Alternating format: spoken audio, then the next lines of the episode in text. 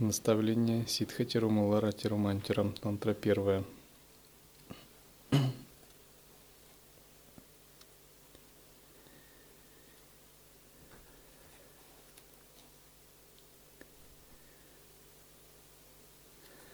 Вера приводит к освобождению.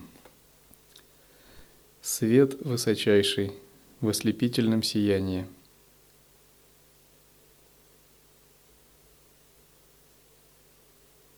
знают даже ситхи, но это видение и спасение блаженства дарит он тем, чьи сердца воспламенены верой.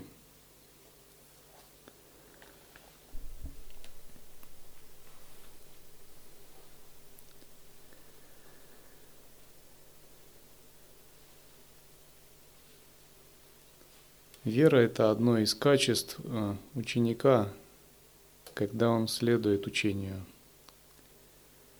Когда мы обсуждали их, мы говорили способность к пониманию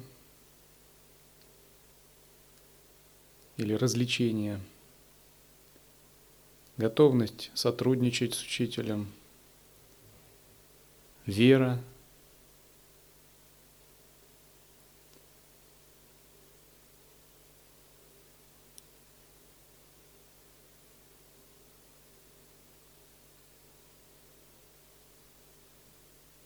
Это качество ученика для того, чтобы он мог войти в состояние передачи.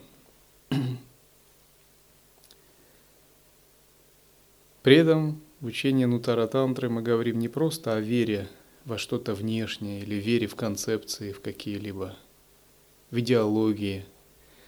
Вера в Нутаратантре гораздо глубже. Она основана на вашем осознавании, на понимании –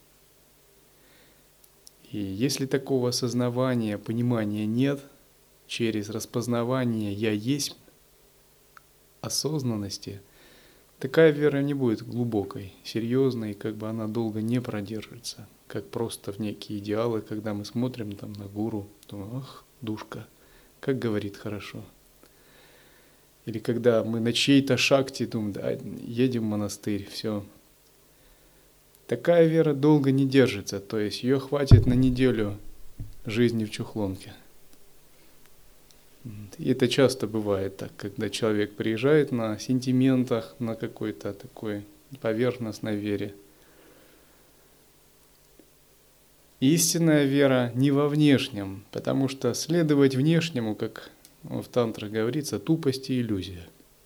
Просто вот так следовать внешнему – это двойственность. Но истинная вера – на единстве внутреннего и внешнего. Если мы говорим просто вера основана на внутреннем, это не совсем правильно, потому что мы слишком начинаем доверять внутреннему. Это очередная крайность. Истинная вера на осознавании, которая объединяет и внешнее, и внутреннее. И прежде всего с распознавания собственного пространства осознанности – когда вы, пребывая в осознанности, как-то какой-то выбор самостоятельный всегда делаете, потому что учение всегда предполагает вашу свободу воли и вашу самостоятельность. Если такой самостоятельности нет, то как бы вы еще, ну, собственно, не сформировались как ученик. И когда есть такая вера, она непоколебима, очень глубока и очень позитивна. Она обязательно вас приводит к реализации. Такая вера позволяет вступить в связь, в передачу, войти в передачу и получить пользу от учения. И когда вы находитесь в монастыре, то очень важно понять этот, осознать этот принцип. Все здесь настроено или направлено именно на то, чтобы войти таким образом в передачу – если такого состояния нет, то то, что вы делаете, к примеру, как служение, будет просто работой. Если же есть вера и состояние вхождения в передачу, это я вам как учитель говорю вам как ученикам, делайте карма-йогу. Тогда это мое вам персональное задание, через которое вы продвигаетесь, отбрасываете себя, надежду отбрасываете, цепляние, пустотность обретаете, непривязанность к действиям. Это ваша конкретная садхана, конкретный метод. Я вам даю просто такое задание. Ну, конечно, это не я конкретно, каждый день его даю. Но при этом таким образом вы выполняете карма-йогу. Тогда у вас есть четкое понимание, зачем вы это все делаете. Чтобы войти в новое видение, развить приверженность. Это полноценный метод практики. Полноценный, такой же, как сидячая медитация. Но при том условии, что у вас есть сознание, созерцание, самая передача. И тогда практику вы также можете выполнять так же, как задержку дыхания – тренировку ветра, к примеру. Практика многогранна. И различные тексты советуют, дают различные наставления, но всегда в конечном счете передача происходит через конкретное наставление гуру. К примеру, в тантрийских практиках очень много говорится о внимании к ретритам и уединении – но я скажу, такие наставления – это еще не все. Потому что в тантре очень большое значение придается визуализации, стадии развития и завершения, и переходу в чистое видение через эту практику. Там не придается значение созерцанию в движении. И чтобы стадии развития и стадии завершения полностью позволили достичь реализации, действительно нужно очень много проводить времени в ретрите, сидя, начитывая мантры, визуализируя себя в облике божества. Однако, если вы следуете Анутара Тантре, то это требование немного другое, не такое. Потому что в Анутара Тантре делается акцент на другое, а именно на созерцании в движении. И считается наоборот как бы э, принцип созерцания в движении и объединения со всеми действиями очень важным является. Поэтому 5 месяцев из 12 мы практикуем в ретрите по дням монахов, если взять. Остальные 7 мы практикуем в движении, по крайней мере в начале.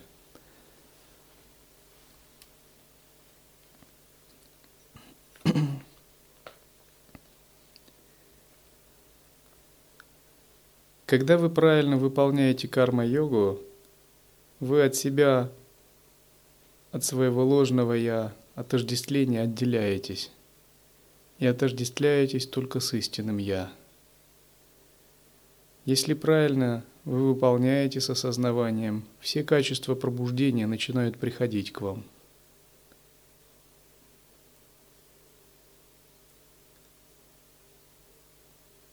Шивананда с вами сказал Сатянанде Сарасвати – Забудь о себе выполняй служение вашими. Через это к тебе придет вся реализация. Именно таким образом Сатьянанда Сарасвати достиг реализации. Именно такой подход должен быть, когда вы занимаетесь карма-йогой. Действие в служении.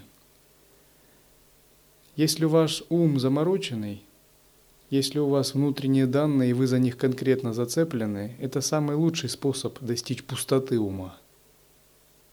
Вот тебе шакти, вот тебе ситуация, интегрируйся, убери себя, синтегрируйся с ней адекватно. Если ты пуст, и если у тебя есть намерение синтегрироваться, ты синтегрируешься. А если у тебя есть барьер, внутренняя зацепка, этого не получится. И, возможно, вот эти внутренние барьеры, так в медитации их трудно вытащить, потому что они не видны. Или в технических практиках, потому что эго может себе пьедестал из чего угодно построить. Но благодаря внешней шахте за короткое время можно преодолеть эти внутренние барьеры. И это один из искус... одно из искусных средств махасидхов –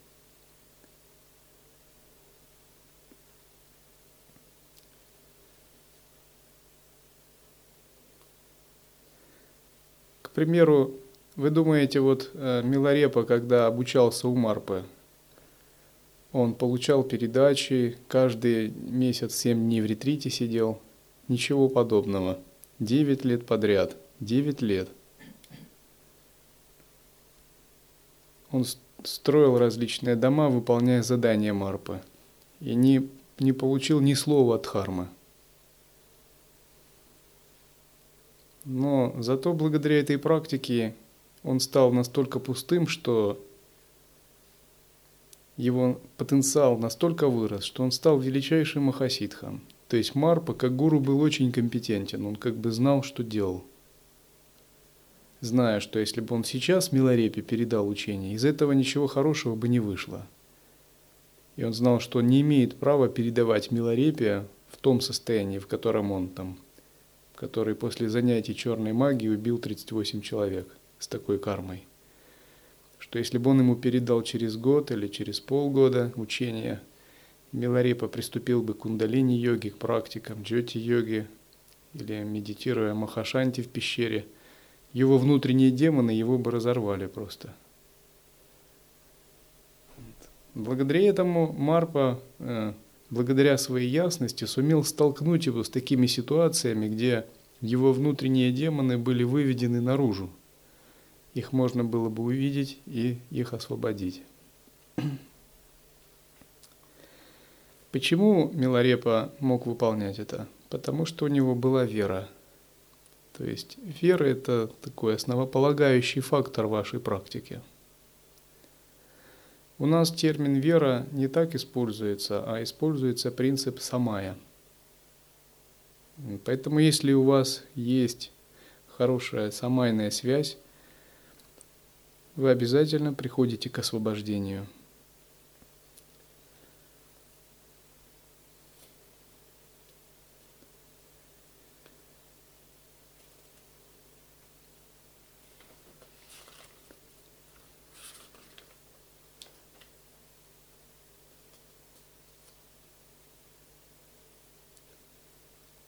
Ищите его, и он найдет вас. Бог знает тех, кто день и ночь в сердечной глубине, в самадхи погрузившись в недеяние, созерцает. К ним, мудрым, озаренным внутренним сиянием, приходит он и с ними пребывает.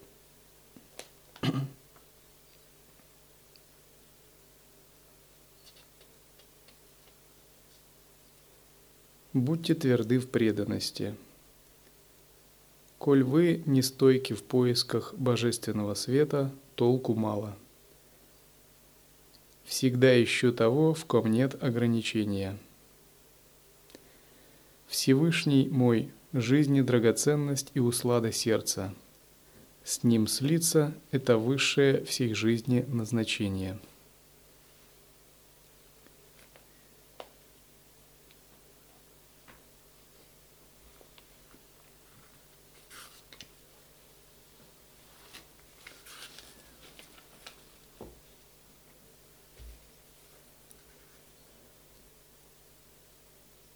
Направьте сердце и мысли на Всевышнего, на Всевышнего.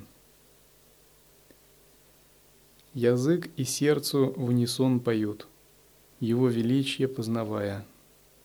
Хоть в разных формах Он, Его в единстве находите. Коль даже жизнь тряхнет, а ось выскочит из втулки, ищите Господа, Его к себе любовью привяжите.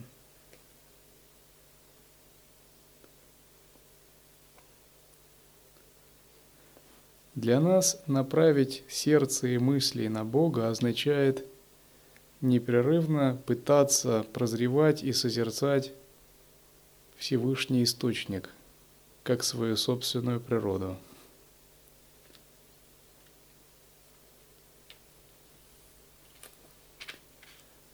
Невежды те, кто не следует истине –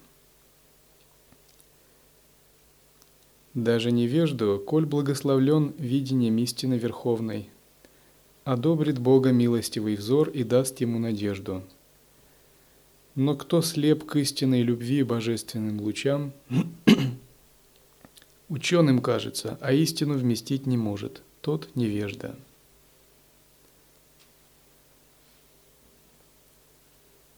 Истинно знающий идет единственным путем. Другие ж мыслят, множество тропинок к знанию ведет. Всевышний Бог присутствует во всем, во всех местах. Невежда тот, кто всеприсутствие Его не сознает.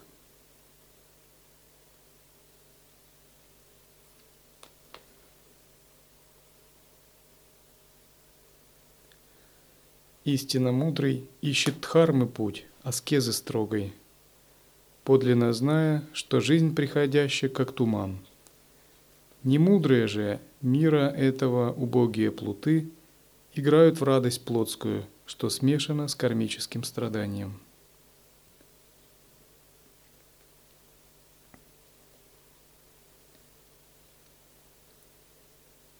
Божественный нектар ведет к ситхе – все татвы, эгоизм пройдя, истинность Атмана познав, и в радость истинную погрузившись, от аскез освободившись ложных и от мирских избавившись соблазном, упившись истинным блаженством, достигнешь настоящих ситх, блаженства Шивы полного, без примесей.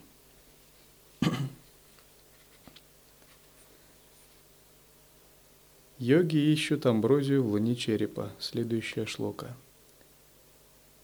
Держащее дыхание под контролем йоги, к нектарному блаженству луны созерцание стремятся. Ситх они восемь ищут. Глупцы же позволяют майе себе голову кружить. Пейте божественный нектар в самадхи. Открой и пей нектар, что из источника строится. Лотосных стоп святого мастера раскрой все лепестки. Дыхание ягическое через канал спиральный вверх веди. Так, впав в самадхи, встретишь ты божественное благо.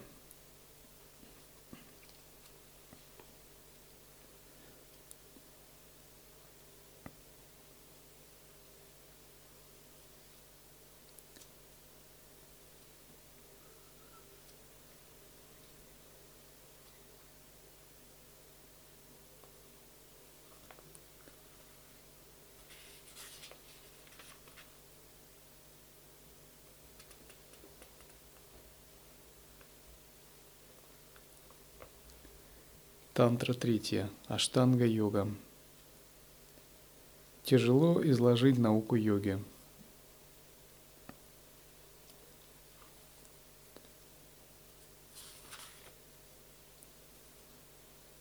Не отклоняясь в одну крайность или другую, следуй пути восьмиступенчатой йоги и достигни состояния самадхи.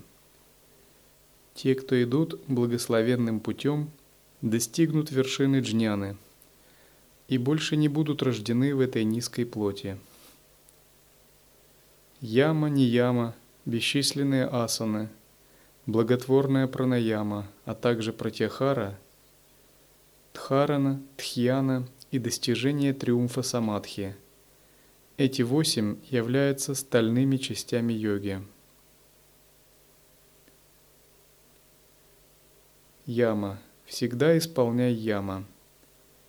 Небеса могут разразиться ливнями в восьми направлениях, но все же исполняй святую яма. Так сказал Ладыка со спутанными локонами, цвета коралла, которые приятны, четверым мудрецам, погруженным в поклонение.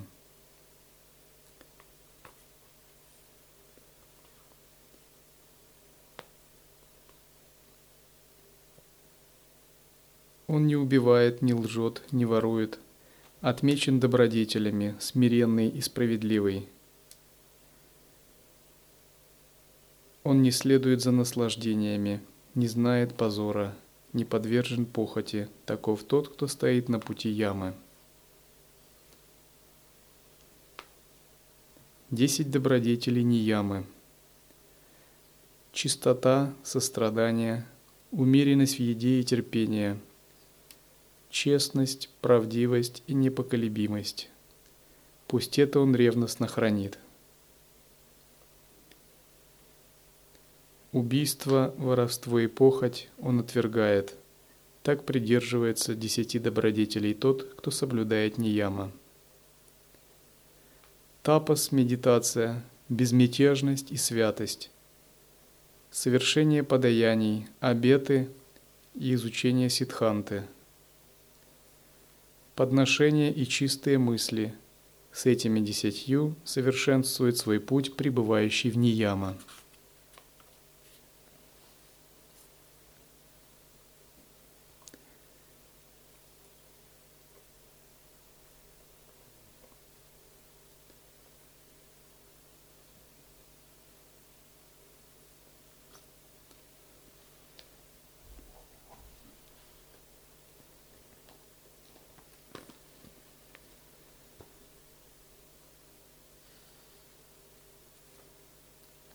Вашем будущем существует пространство вариантов, то есть различные варианты вашего будущего. Это будущее вы как бы не то чтобы создаете, а вы его притягиваете. Вы его притягиваете благодаря силе намерения, ичха-шакти, то есть своему сознанию – все эти варианты существуют как бы одновременно. Где-то есть вариант развития событий, где вы святой, полностью пробужденный. В другом варианте вы ситх. В третьем мирянин, погруженный в сансарные заботы. В четвертом варианте просто хороший монах. Может быть, есть также и скверные варианты. И процесс достижения освобождения – это не создание чего-то, а узнавание одного из вариантов и его правильный выбор.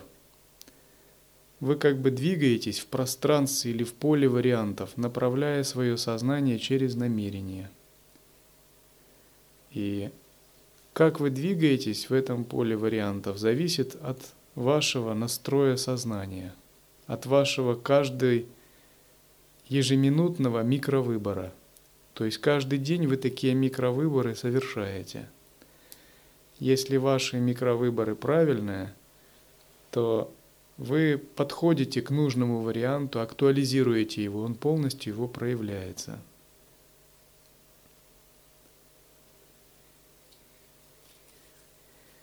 И быть в созерцании это не есть нечто абстрактное, это и есть, значит, постоянно делать правильный микровыбор. Практиковать чистое видение – это постоянно совершать такой микровыбор в сторону Абсолюта, пока он полностью не проявится –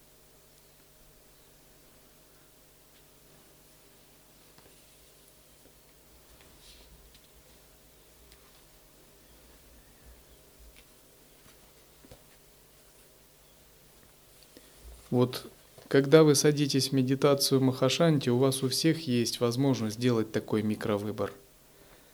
Практиковать с расплыванием или возбужденностью, или сделать выбор в пользу осознанности.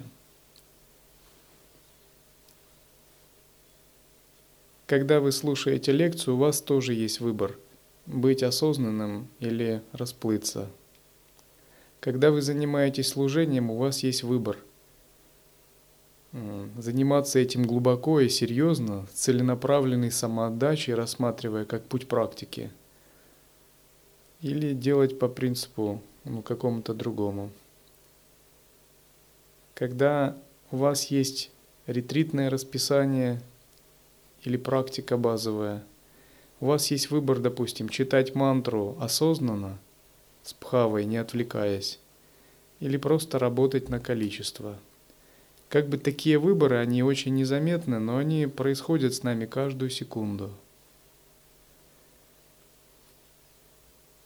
Когда мы делаем правильные выборы, мы в пространстве вариантов актуализируем наше святое или освобожденное состояние. Когда мы делаем неправильные выборы, мы притягиваем те линии судьбы, которые связаны с несвятыми кармическими состояниями.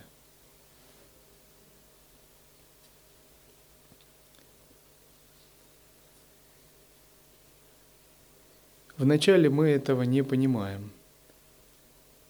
По мере практики мы знаем, что силой сознания из внешнего пространства можно притягивать любую шакти. И тогда мы задумываемся, какую мы хотим притягивать шакти, как чтобы она нас меняла. Мы это можем делать силой именно сознания. Для того, чтобы притягивать такую шакти и силой сознания менять себя, мы должны понять, как это делается. Если мы просто желаем или хотим, это не получится.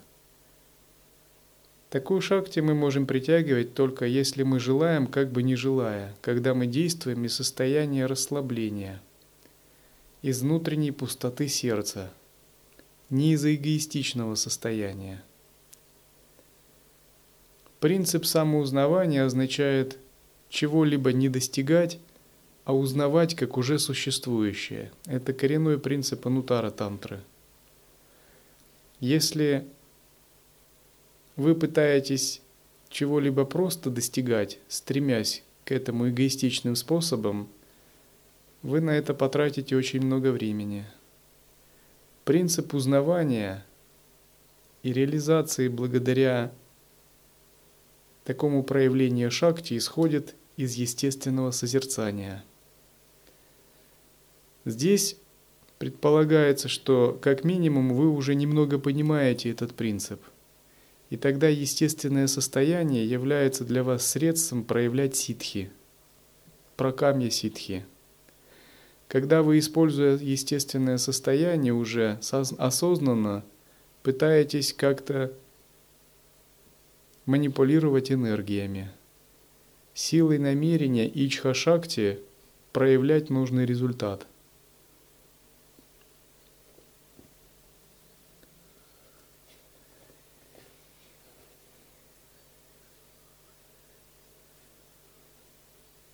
примеру, однажды на семинаре, когда практикующие ученики миряне собрались и практиковали, я им сказал, давайте представим немного ваше будущее. Ну, прокрутите вперед пленку.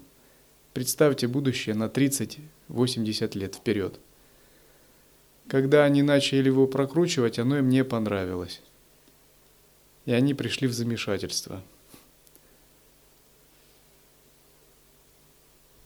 И они сказали, мы не предполагали, в общем-то, так. Но это очень естественно. Я сказал тогда, у вас есть выбор, вы можете сделать другой выбор. Через практику выбрать другой вариант будущего. И если у вас есть намерение выбрать другой вариант, то для этого есть средства, к примеру, практика йоги. Когда я это сказал, все практиковали очень усердно. Поэтому вначале практике в году 96-м у нас э, такие практикующие миряне были, которые в 2 часа ночи в Айве кумбаку делали. И во всем зале был шум от дыхания. Самостоятельно они практиковали в ретрите, в семинаре и сверхпрограммы еще оставались, практиковая ночью –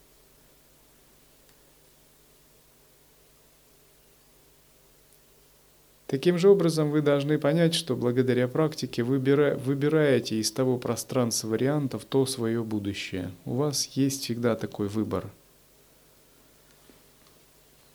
Когда вы понимаете этот принцип, ваша практика становится очень осознанной. Вы как бы уже э, несете за нее персональную ответственность. Путь Анутара Тантра – это всегда путь самоузнавания.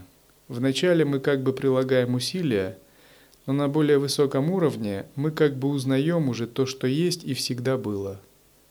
Что мы должны узнать? Мы должны узнать себя как пробужденного, себя как божество. Должны узнать мир как игру Абсолюта или мир как чистое видение – это возможно узнать не понятийным умом через Ахамкара, а возможно узнать только когда мы истинно погрузились в присутствие.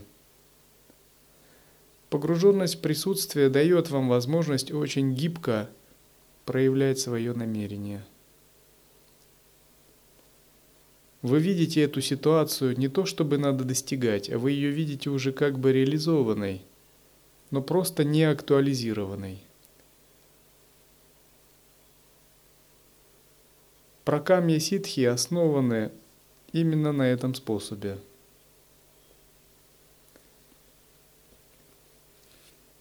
К примеру, иногда благодаря пракамье ситхи можно производить феномены во внешнем материальном мире. Но нас прежде всего интересует феномен духовного очищения и духовной реализации –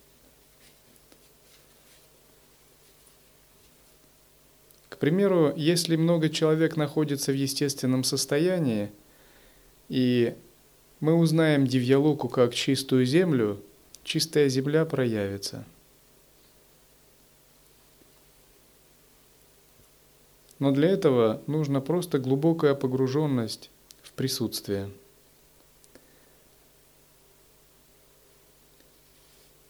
Если вы, находясь в присутствии, пытаетесь узнать себя как святого, и ваша санкальпа однонаправлена, через некоторое время это состояние проявится. В этом принцип мгновенного присутствия. Мгновенное присутствие означает непрерывное самоузнавание. Иногда такое может даже помогать в мирских делах. Ну, это еще называют мирские ситхи, а вообще прокамья ситхи. Когда, используя присутствие, вы проявляете что-либо. Ну, каким образом это можно сказать? Допустим, Шри Чайтанья материализовал дерево, на котором росли одновременно и яблоки, и груши. Таких деревьев не бывает в мире людей, но он это материализовал. Благодаря чему он это сделал? Благодаря что силой присутствия он выбрал другой вариант Вселенной, где такие яблоки и деревья, норма, растут. Не то, чтобы он на этом дереве заставил что-то измениться, изменил его какой-то генотип. Он выбрал другой вариант событий, другой вариативной Вселенной, где такие деревья существуют, и оно проявилось. Можно сказать, что сила нашего намерения скользит по различным вариантам в поле событий во Вселенной. Актуализирует то один, то другой. Но в относительном измерении кажется, будто что-то меняется. Таким же образом проявляются различные ситхи, такие как материализация и прочее. Я объяснял этот принцип одному ученику, говоря так, что тебе кажется, что ты он вел автомобиль, что ты едешь, давишь на газ, и ты достигаешь какой-то цели. На самом деле не совсем так. Двигаются самскары. Когда ты давишь на газ, ты просто делаешь подношение, задействуешь э, грубую шакти. Самскары начинают двигаться быстрее на тебя, а ты как навигатор в поле самскар. Это не материальный мир движется – твое сознание движется в поле самскар. И когда ты больше энергии добавляешь, твое сознание движется больше через поле самскар. Когда вы это понимаете, внешнее видение мира тоже меняется. И у вас появляется, к примеру, прокамья ситхи, сила осуществления намерения – для нас прокамья ситхи не важны в каком-то внешнем плане, они важны для реализации. То есть прокамья ситхи в духовной практике означает примерно думать так. Сейчас я человек, ограниченный сансарой, духовно практикующий.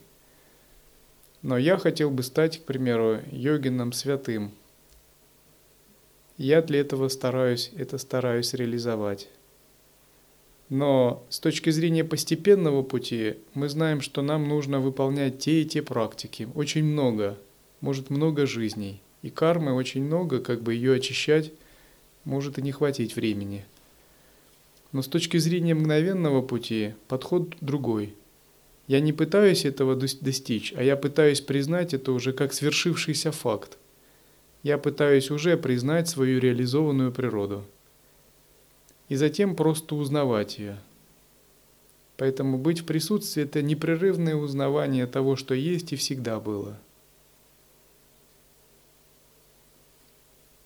И когда есть однонаправленность в таком непрерывном узнавании, внезапно вы оказываетесь именно в том состоянии, о котором желали. Но при этом его вы как бы не должны желать, потому что любое желание только затмевает вашу реализацию. Потому что присутствие не связано ни с надеждой, ни с желанием, ни с реализацией, а наоборот связано с отпусканием – вы как бы настраиваетесь на нужный вариант, а затем отпускаете все. И тогда именно, когда вы ничего не хотите, именно он и реализовывается благодаря вашему намерению –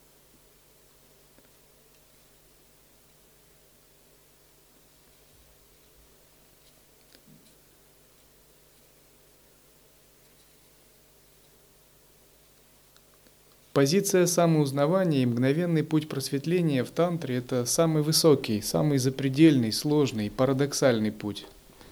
Но именно он восхваляем Махасидхами. Именно он – это то, что ведет к истинному пробуждению в течение не семи жизней, не шестнадцати не сотен, а именно в этой жизни – то есть это означает, войдя в присутствие, как бы занять статус Бога-творца в поле вариантов событий во Вселенной. То есть божественная гордость – это не что иное, а именно как оперировать такими вариантами. И выбирать постоянно прави, правильный вариант. К примеру, вариант своего освобождения, вариант своего самадхи. Или вариант чистого видения –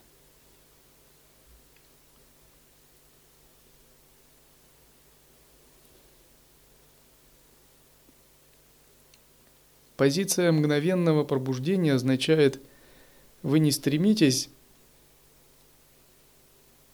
сделать что-либо, а находитесь в ежемгновенном состоянии совершенства прямо сейчас. Вопрос в том, насколько вы чутко и глубоко в него проникаете. К примеру, одно время я думал, как можно бы применить позицию самоузнавания с точки зрения бытовых вещей вообще, ну, служение. Я был озабочен тогда служением. В относительном смысле, конечно. И я думал о том, что нам хорошо бы построить новый зал. Но потом подумал, с точки зрения самоузнавания все уже существует. Надо только узнать это. Тогда я пошел в тот дом, где у нас сейчас библиотека, и нашел его быстро, и узнал, что этот зал уже существует, его не надо строить.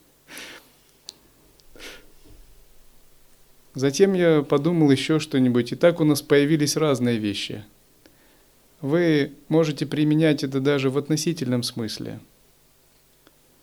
Другими словами, как только мы признаем, что все уже совершенно, все уже абсолютно достаточно на это только, это только признать, эта энергия начинает проявляться в вас. Это и есть принцип праками ситхи – но про камня ситхи это вещь гораздо более глубокая. Насчет зала это можете воспринимать как шутку просто.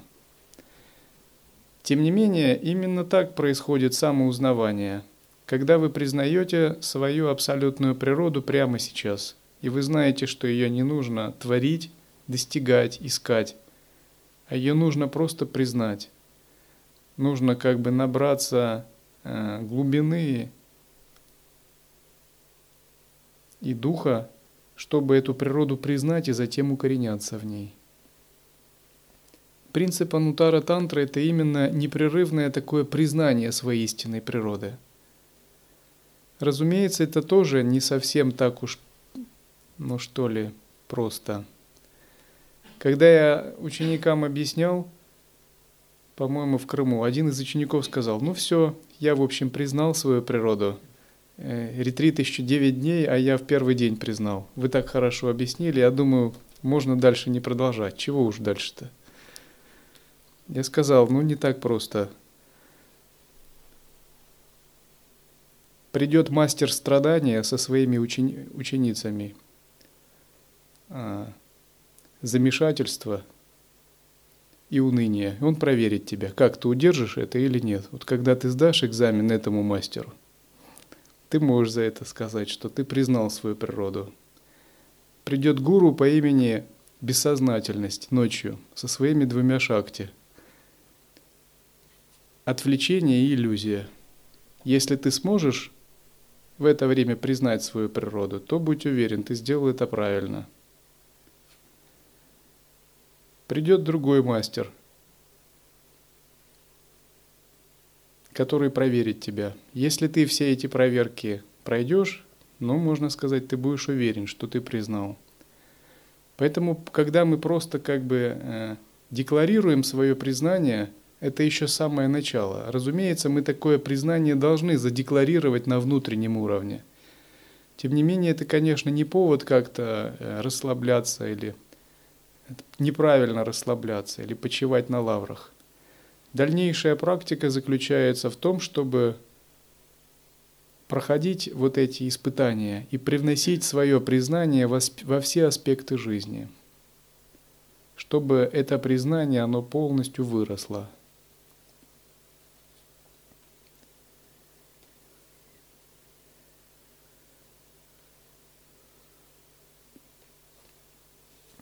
Другими словами, в чем разница между обычным человеком, который практикует путь самоузнавания, и ситхом – Ситх признал это на очень глубоком уровне. И когда он признал, его внутренняя пустотность позволяет манипулировать даже вселенскими энергиями. А обычный ученик, он признает это просто на ментальном уровне. И это признание еще не проникает на уровень подсознания или еще более глубокие уровни. Тем не менее, мы признаем с того уровня, на котором мы находимся, хотя бы на уровне интеллекта, осознавания и затем позволяем такому признанию проникать все глубже. То есть божественная гордость, принцип естественного состояния, созерцание, сахаджистхити, все это а, одно и то же на самом деле в разных терминологиях. Оно заключается в признании нашей абсолютной природы и в ежемгновенном присутствии в этой абсолютной природе – когда вы признаете свою абсолютную природу и находитесь в этом ежемгновенном присутствии, это раскрывает внутри вас внутреннюю Вселенную. Затем вы из этой внутренней Вселенной можете проявлять творческие силы, способности, ситхи и прочее. Эти ситхи вы проявляете не потому, что вы как-то их хотите, или хотите удивить их, э, удивить ими кого-то, а просто потому, что как бы такова природа вещей – Просто потому, что это естественно для вас. Потому что вы находитесь в глубоком присутствии.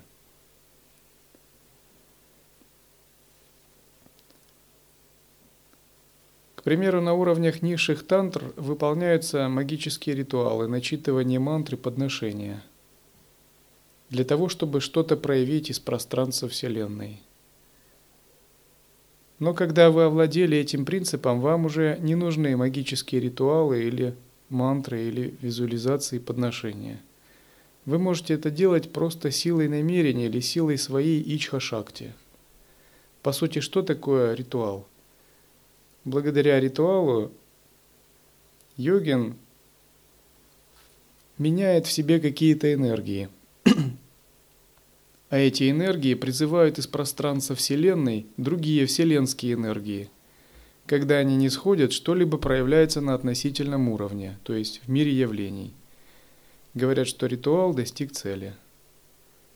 Ну, допустим, если человек болен, считается, надо раздать пищу по количеству лет другим людям.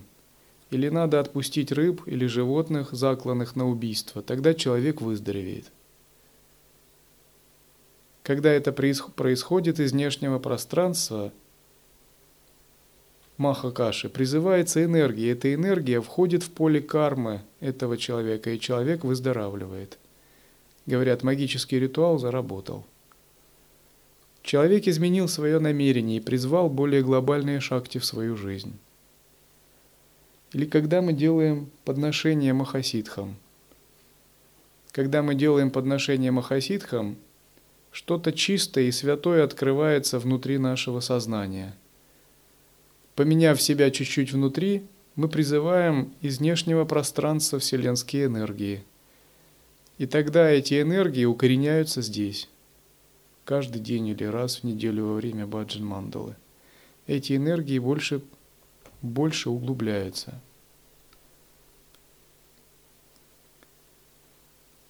Но на стадии полного овладения прокамья ситхи и естественным состоянием йогин даже не нуждается в ритуалах. Ему достаточно легко поменять свое собственное состояние и призвать из внешнего пространства вселенские энергии, так, чтобы они изменили кармическое видение.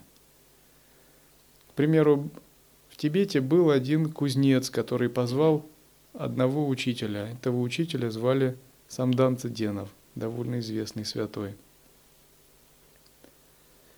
И он все приготовил для подношения. Пирожные, статуэтки, благовония и прочее. И он попросил этого учителя провести какой-то ритуал, ну, для чего-то успешного в его судьбе, очень важного. Сандан Циденов пришел и сказал, он сгреб все подношения, и этот кузнец очень как бы качественно все подготовил с большим благоговением и все расставил на алтаре. Когда пришел Сандан Циденов, он все э, приготовленные ритуальные пирожные, все сгреб в одну кучу, сказал, это все не надо, вот этого все достаточно. И в общем все, ритуал готов. Кузнец очень испугался, ему показалось как бы такое не очень почтительное отношение и как-то странное его поведение этого учителя. Но тот учитель заверил его, все нормально сделано, все по правилам. Потому что этот учитель обладал колоссальной реализацией. То есть ему достаточно было просто появиться в том месте, и как бы ритуал, он почти ничего не играл. И изменить что-то в этом пространстве, выразить санкальпу, исходя из присутствия. И через некоторое время все это там материализовывалось. Таким образом, и кузнец через некоторое время увидел, что все, ритуал действительно исполнился. Все, что он просил, проявилось. Ритуал на самом деле был вторичной причиной, а первичной причиной было естественное состояние присутствия Сандана Циденова, как Махасидха. Он просто выразил санкальпу.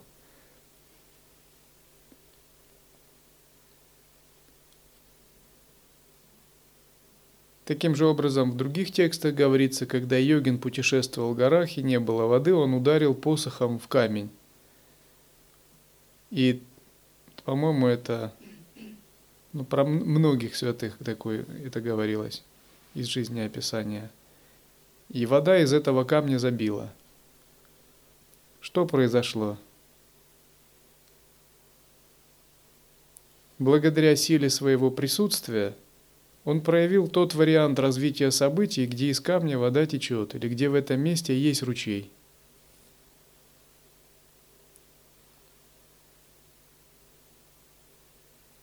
То есть он, находясь в присутствии, узнал мир таким образом, где вода течет из камня, и это через некоторое время проявилось.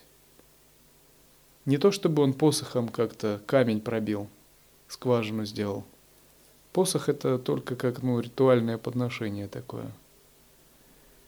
И вот когда вы понимаете этот принцип, мир становится другим. Вы четко понимаете, мир есть проекция сознания – Раз он проекция сознания, изменяя сознание, можно менять проекции.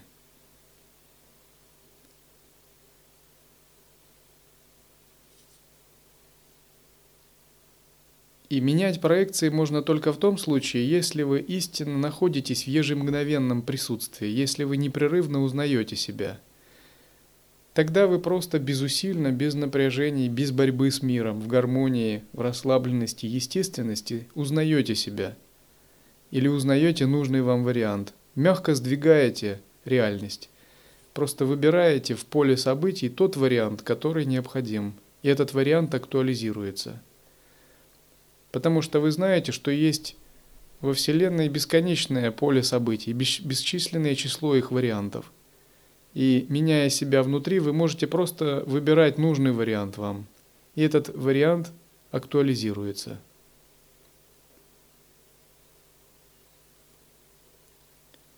Когда вы понимаете этот принцип, сознание, созерцание для вас тоже проясняется. Вы знаете, что вы не создаете чистое видение, а вы его выбираете, как уже устоявшийся, свершившийся факт. Вы его признаете, или вы знаете, что вы не достигаете просветления, а вы его выбираете и постепенно обосновываетесь в нем. Или вы не достигаете ситхи крепкого здоровья и долголетия – а вы, вы выбираете это, быть здоровым. Вот вы выбираете в поле событий вот такой вариант. При этом ваш выбор должен быть подлинным, то есть он должен исходить из внутреннего осознавания, быть ну, по-настоящему глубоким.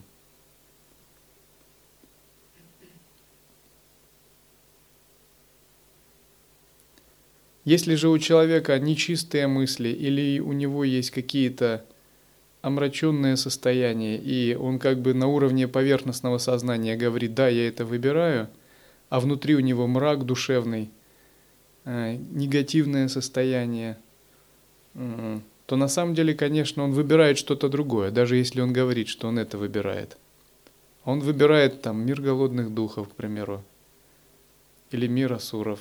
То есть этот выбор должен идти на уровне пхавы, на уровне внутреннего осознавания.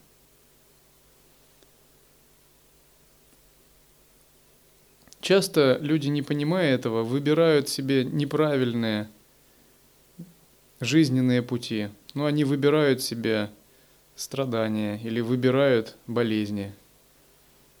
Это вследствие того, что на уровне подсознания был сделан такой неосознанный выбор – вот такие неосознанные состояния называют омрачение, клеши. И для того, чтобы очистить омрачение и клеши, мы должны силой ясности и различающей мудрости проникнуть глубже и скорректировать наш выбор. По сути, чистое видение божественной гордости. Присутствия – это не что иное, как ежемгновенная корректировка выбора – То есть вы постоянно выбираете святое, вы постоянно выбираете возвышенное, постоянно выбираете вечность и бесконечность. К примеру, монахам я передавал практику ликхита джапа, когда вы, используя санкальпы, их записываете. Это не что иное, как непрерывное направление сознания на такой выбор – и когда, находясь в присутствии, вы правильно работаете с санкальпами в ликхита джапе, они просто материализовываются. Почему нужно находиться в присутствии, а не просто выражать намерение для достижения прокамья ситхи? Потому что если вы выражаете намерение на уровне эго, ахамкары, личного малого «я», у вас ничего не выйдет. Или выйдет с большим трудом. Дататрея говорил так, что твоя сила воли, она блокируется вселенскими энергиями. Если мы действуем исходя из малого личного «я», из кукоженного ума, намерение не может материализоваться, и самоузнавание не достигает цели. Для того, чтобы любое намерение материализовалось, мы должны действовать не исходя из внутреннего личностного принципа – а исходя из сверхличностного принципа. Ну, как бы мы должны не изнутри призывать эти шакти, а из пространства внешнего, Вселенной. Как вы знаете, у нас есть несколько видов пространства. Чита каша – это внутреннее пространство. Маха каша – это внешнее пространство. Наконец, хрита каша – это трансцендентальное пространство, которое объединяет внутреннее и внешнее – их еще называют свет сына, свет матери и свет плода. И внутреннее и внешнее пространство располагаются на одном трансцендентальном пространстве. Поэтому сначала мы выражаем намерение на уровне внутреннего пространства, а затем, находясь в присутствии, пытаемся его как бы проявить через внешнее пространство. Тогда оно полностью материализовывается. Объединиться с внешним пространством возможно только когда вы находитесь в присутствии. Именно поэтому мы выполняем практику смотрения на небо, интеграцию с внешними объектами, настройка на импульс нисходящей силы, ну и многие другие садханы, которые смешивают два пространства. В конечном счете, когда мы понимаем, что внутреннее и внешнее – Суть одно, трансцендентальное пространство, принцип самоузнавания набирает силу.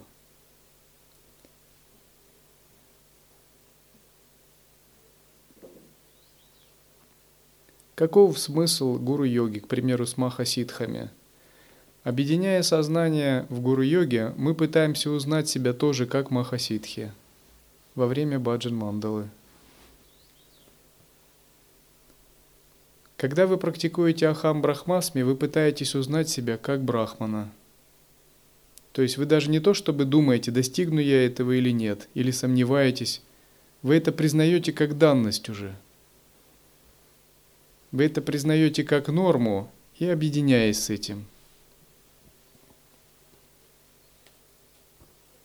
Именно тогда, когда вы себе позволите это признать нормой, и эта норма укоренится в вашем сознании – вы обретете то же состояние. По сути, быть в присутствии – это признать нормой Пхаву Ахам Брахмасме. Когда вы можете признать нормой эту Пхаву, прокамья ситхи проявляются сами собой. Вы действительно можете искривлять пространство, менять время, конечно, в небольших параметрах вначале – Но наша цель это не манипуляции пространством, временем, причинно-следственными связями ради чего-либо, развлечений и прочее. А цель – осуществление великого перехода, то есть полного освобождения. То, что называют кая-вьюха, перехода в полностью чистое состояние недвойственности, единого вкуса –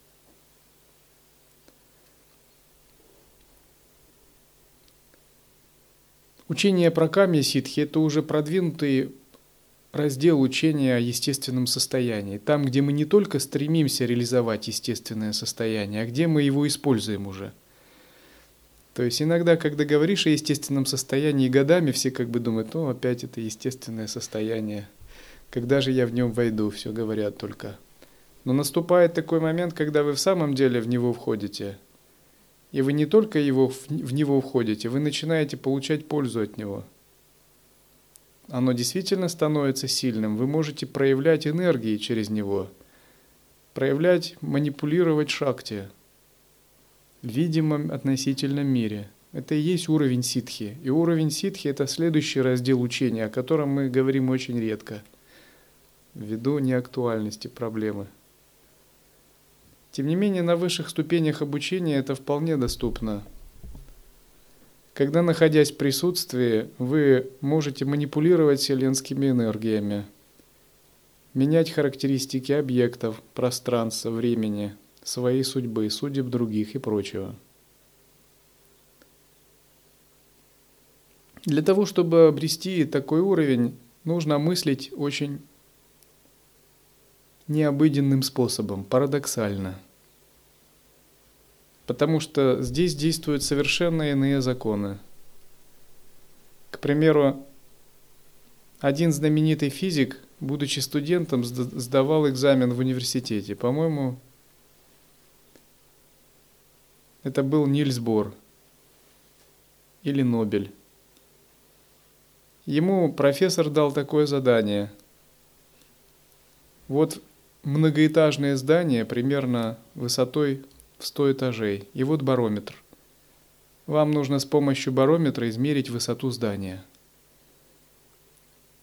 Ну, там на перепаде давления, очевидно. Ну, в общем, студенту вопрос показался тривиальным. Но он дал такой ответ профессору. Надо бросить барометр и замерить э, скорость свободного падения, зная коэффициент, узнать высоту здания – Профессор ему поставил двойку. Но сказал, у вас, зная, что это гениальный студент, сказал, у вас еще шанс. Но студент знал правильный ответ, но он не захотел отвечать специально. Таким тривиальным способом. Он подумал, сказал, ну, другой вариант есть. Можно его подвесить на как маятник на веревке и, используя угловые отклонения в разных сторонах и гравитационную постоянную, вычислить длину здания. Профессор снова ему двойку поставил. Сказал, вам третья попытка. Студент тогда подумал, сказал, да, еще один есть способ.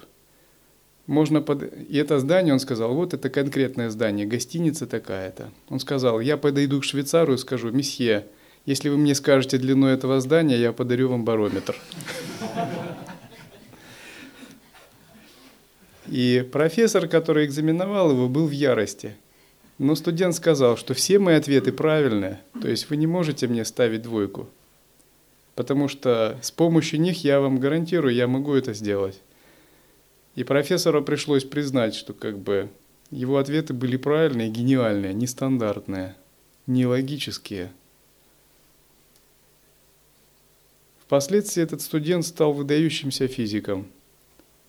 Таким же образом, чтобы оперировать с уровня естественного состояния и достичь прокамия ситхи, вам нужно тоже мыслить нестандартно, нелинейно в двойственности времени, пространстве и причин и следствий, а за их пределами.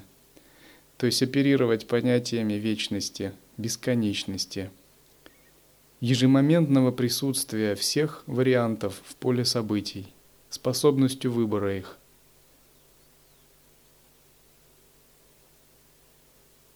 Статуса, статусом Бога-творца – Oh.